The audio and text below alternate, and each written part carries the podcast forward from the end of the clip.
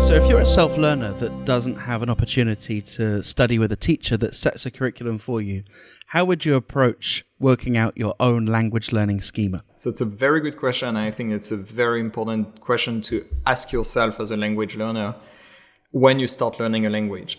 Because um, if we take, for example, the French language, we would have, and if we just take one metric vocabulary, would have 50,000 words in the, the French language. So if you open a dictionary and you start with A, and you want to learn the language from A to Z, you would have 50,000 words. And of course, nobody wants to do that. But also, with only 300 words um, in a language, you will cover basically 50% of occurrences you would have in any given text or conversation. Of course, these words would be kind of meaningless by themselves. When you reach 2000, we are about 80%, depends how you count. But there's also something that is more important than, than this. It's like the question I ask myself personally when I learn a language is uh, when I prepare, the first thing is like, okay, a week from now, I would go to a bar or whatever, like to meet up and let's say I meet somebody who's a native speaker of the language I'm learning.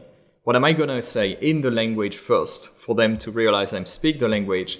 And then what is going to happen? So, for example, um, like, I don't know, you're learning Chinese, that happened to me. Same with Turkish.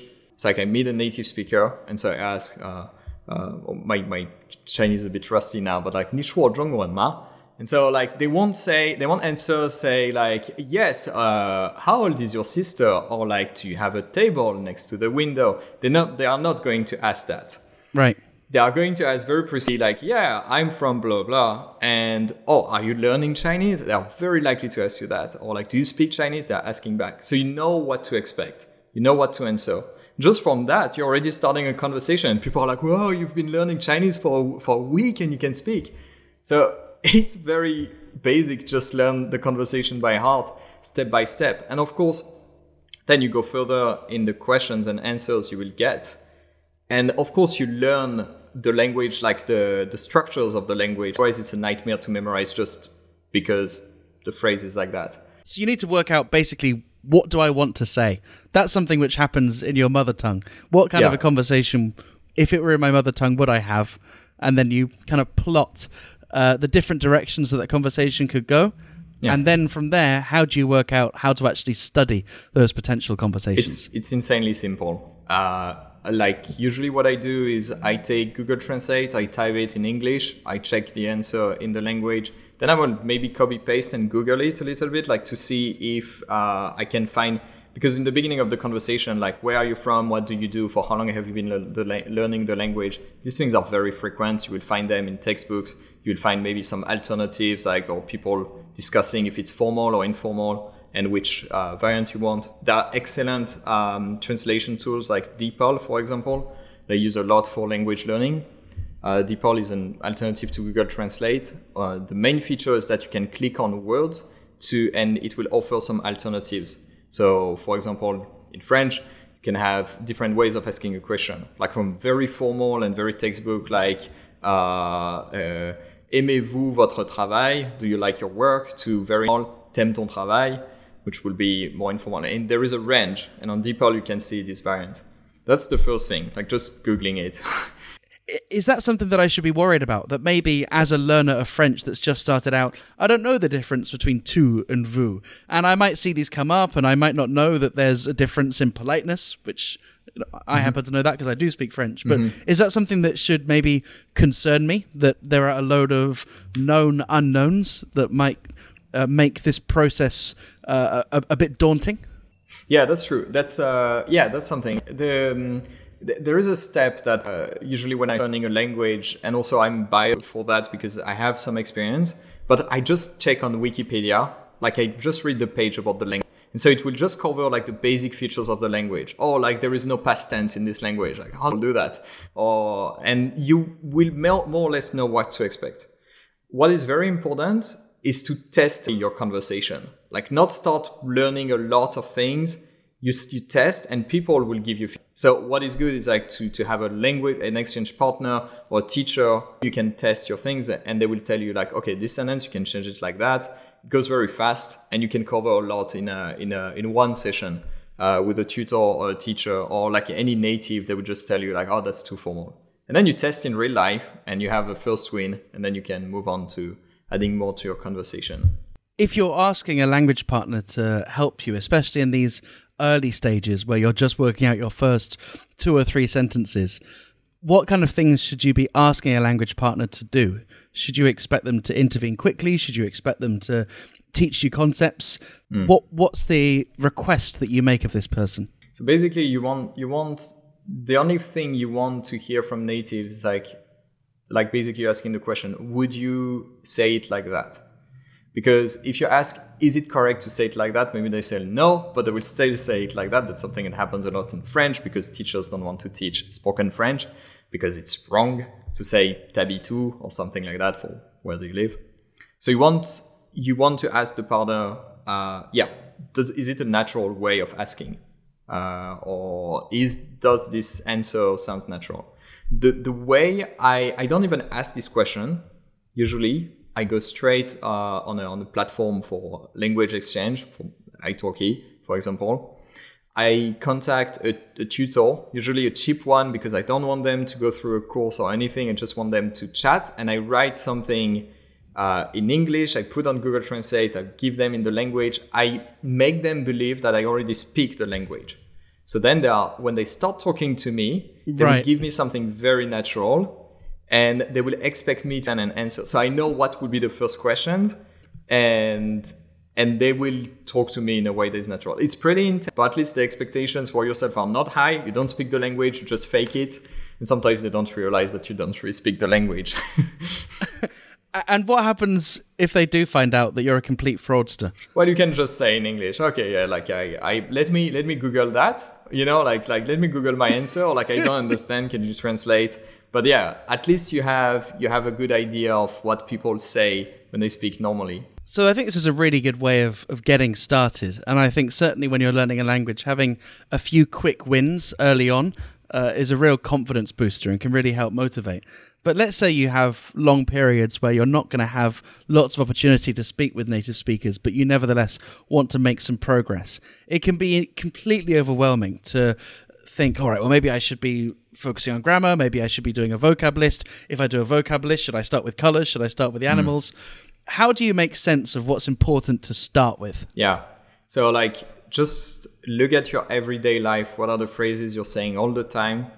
And are really important, not not for example like talking about specific things, but let's go or like are you hungry or what are you doing or when you catch up with a friend like how have you been how was your week what did you do last weekend is your project going all these phrases would give you a very good idea of what you really need when you want to speak the language.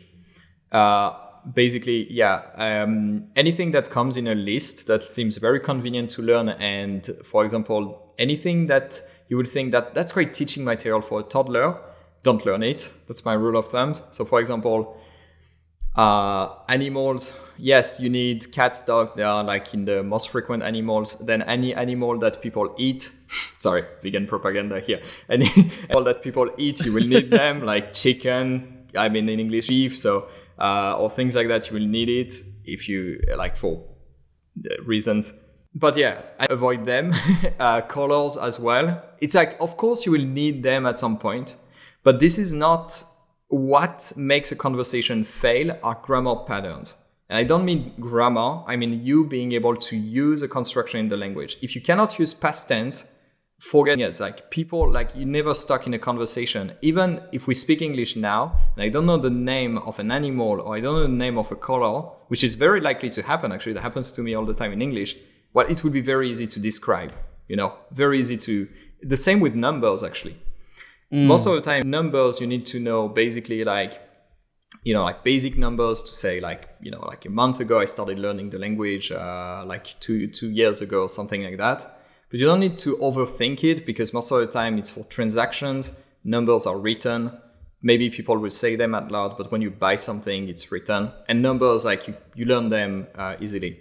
Just that this is not a top priority. It seems counterintuitive, but when you make the experience and i did it over and over like uh, yeah with, with hungarian with turkish with chinese i didn't learn the, the numbers like as a lesson lesson i learned the didn't learn the lang- uh, the um, the numbers, and yeah, I never felt like I needed to stop and take time to learn them. It's like you learn some examples and then come through this.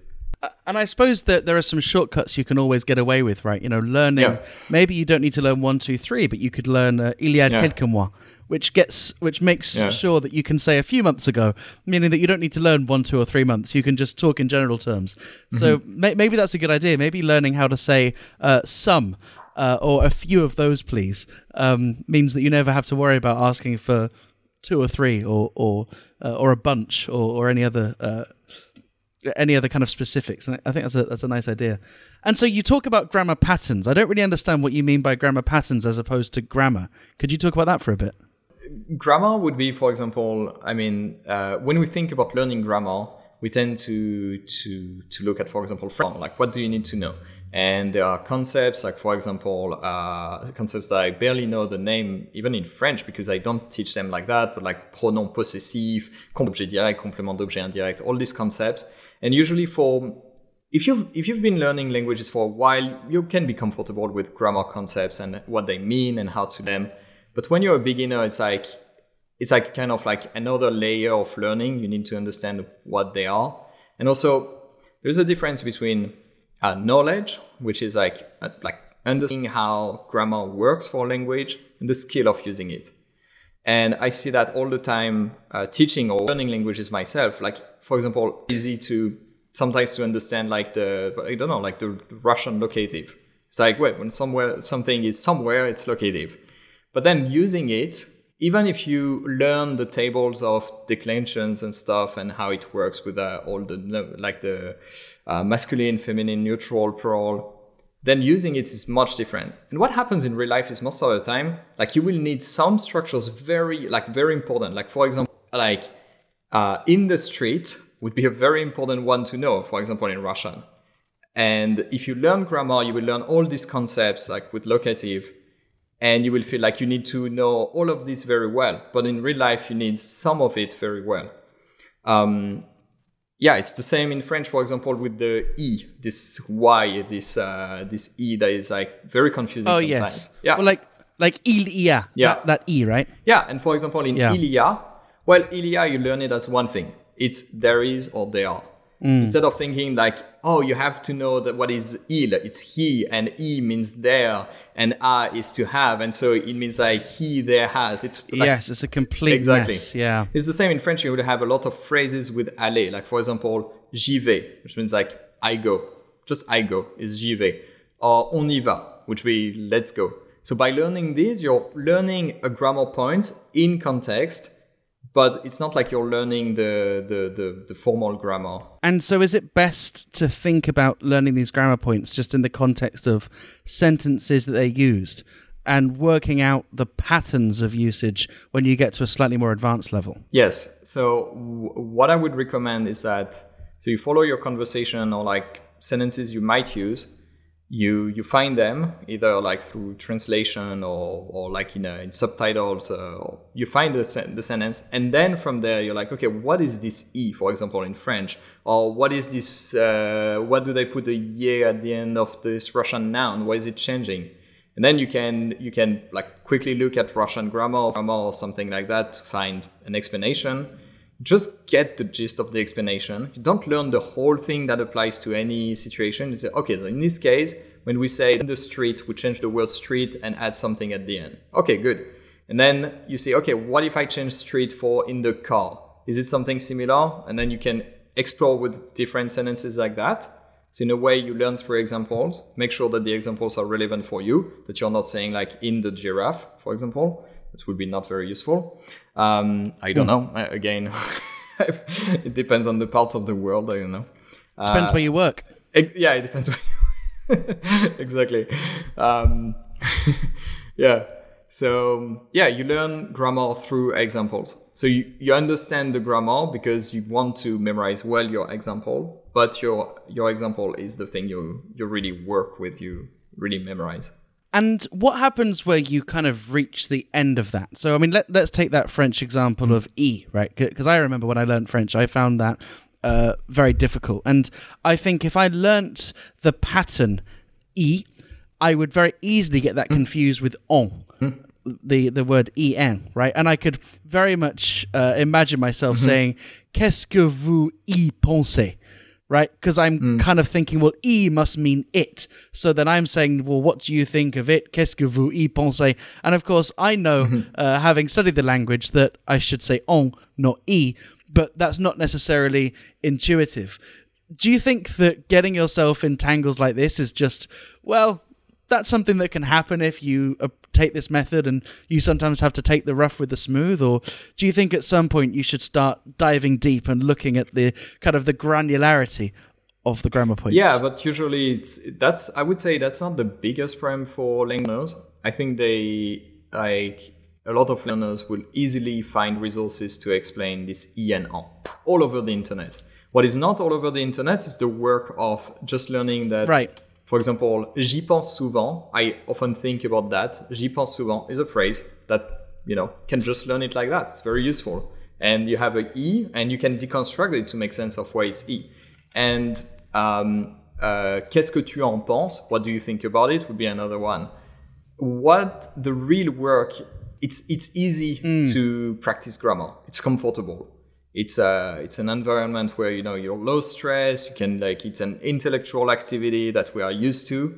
What is hard is practice and also like practi- practicing to the point that you can use this concept in real life. So in a high stress environment where you don't want to speak the language but you have to and you have to come up with it. So of course you cannot use you cannot use your so slow rational brain that has studying that okay now i'm thinking about it and not there. And so the preposition is not de, a, so I should e. And so you say like, okay, est-ce que tu y penses souvent?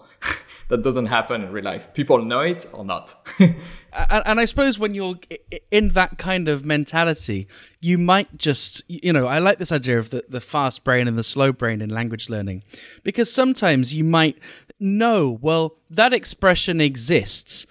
I can't reach it, but I need to ask that question. I'll just find another way.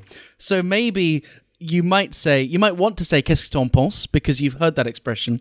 It doesn't come to you, but you can say, tu penses quoi de ça? Obviously, that's a mess of a sentence. That's fine. But you'll get there, right? The per, the per, you know, but but that, that's not as elegant as what you want to say, right? But, but it's it, it gets you there, doesn't it? And and so I, I like this idea of acknowledging the fact that when you're in a live conversation with someone, maybe it's better to just go with your instincts, accept the fact that you might say something which is slightly inelegant, or you might say something which is uh, maybe not perfect, or maybe even plain wrong. Uh, but as soon as you've thrown that ball back to your interlocutor, you then got a little bit more breathing space where you can maybe, you know, calm down, uh, recollect your thoughts, and wait wait for the next opportunity to uh, to, to answer back.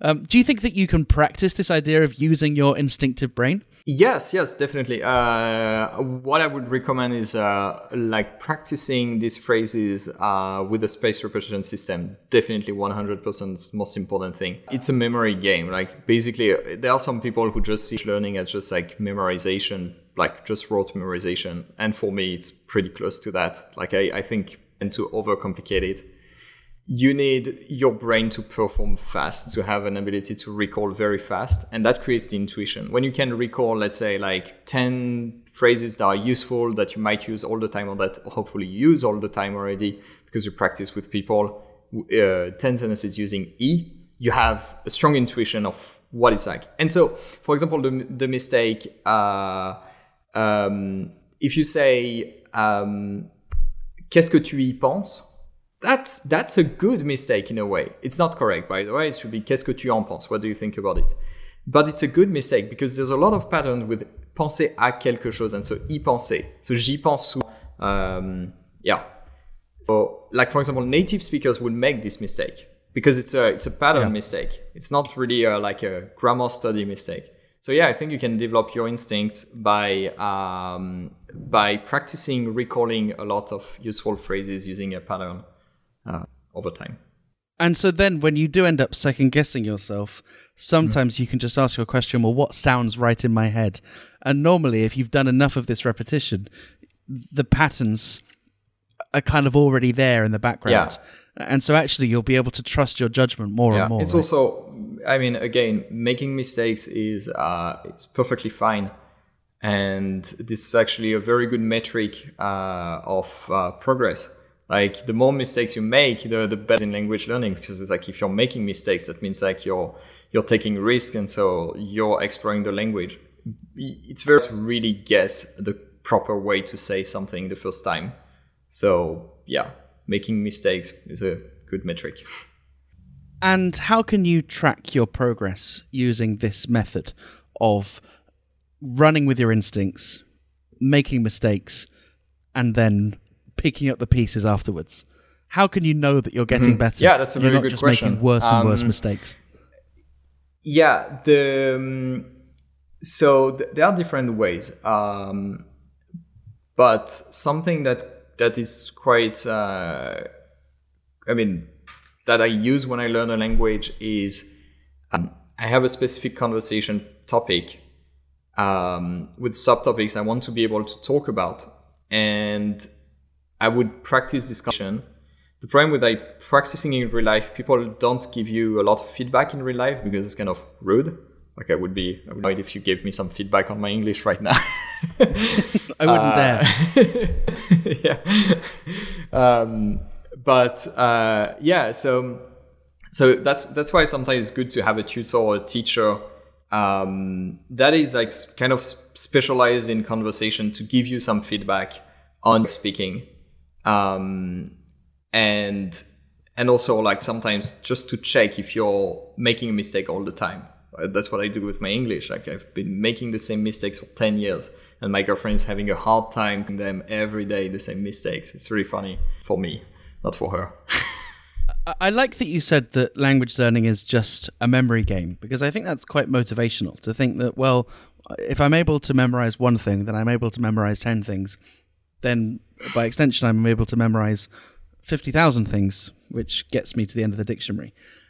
And so, do you, do you really believe this is true? That if you're able to memorize something, you're able to speak a language? Because I think some people genuinely believe that even if they're capable of learning a language, maybe even they've done it once before and they're looking to learn their third language, they might still deep down think there's just something that might never click. I'll always feel like I'm, uh, you know, chasing something which I'll never be able to to obtain. Is there something extra, dare I say, a certain je ne sais quoi, which is necessary uh, on top of the memorization? Yes, one thing pronunciation. If your pronunciation is good, your memorization is good.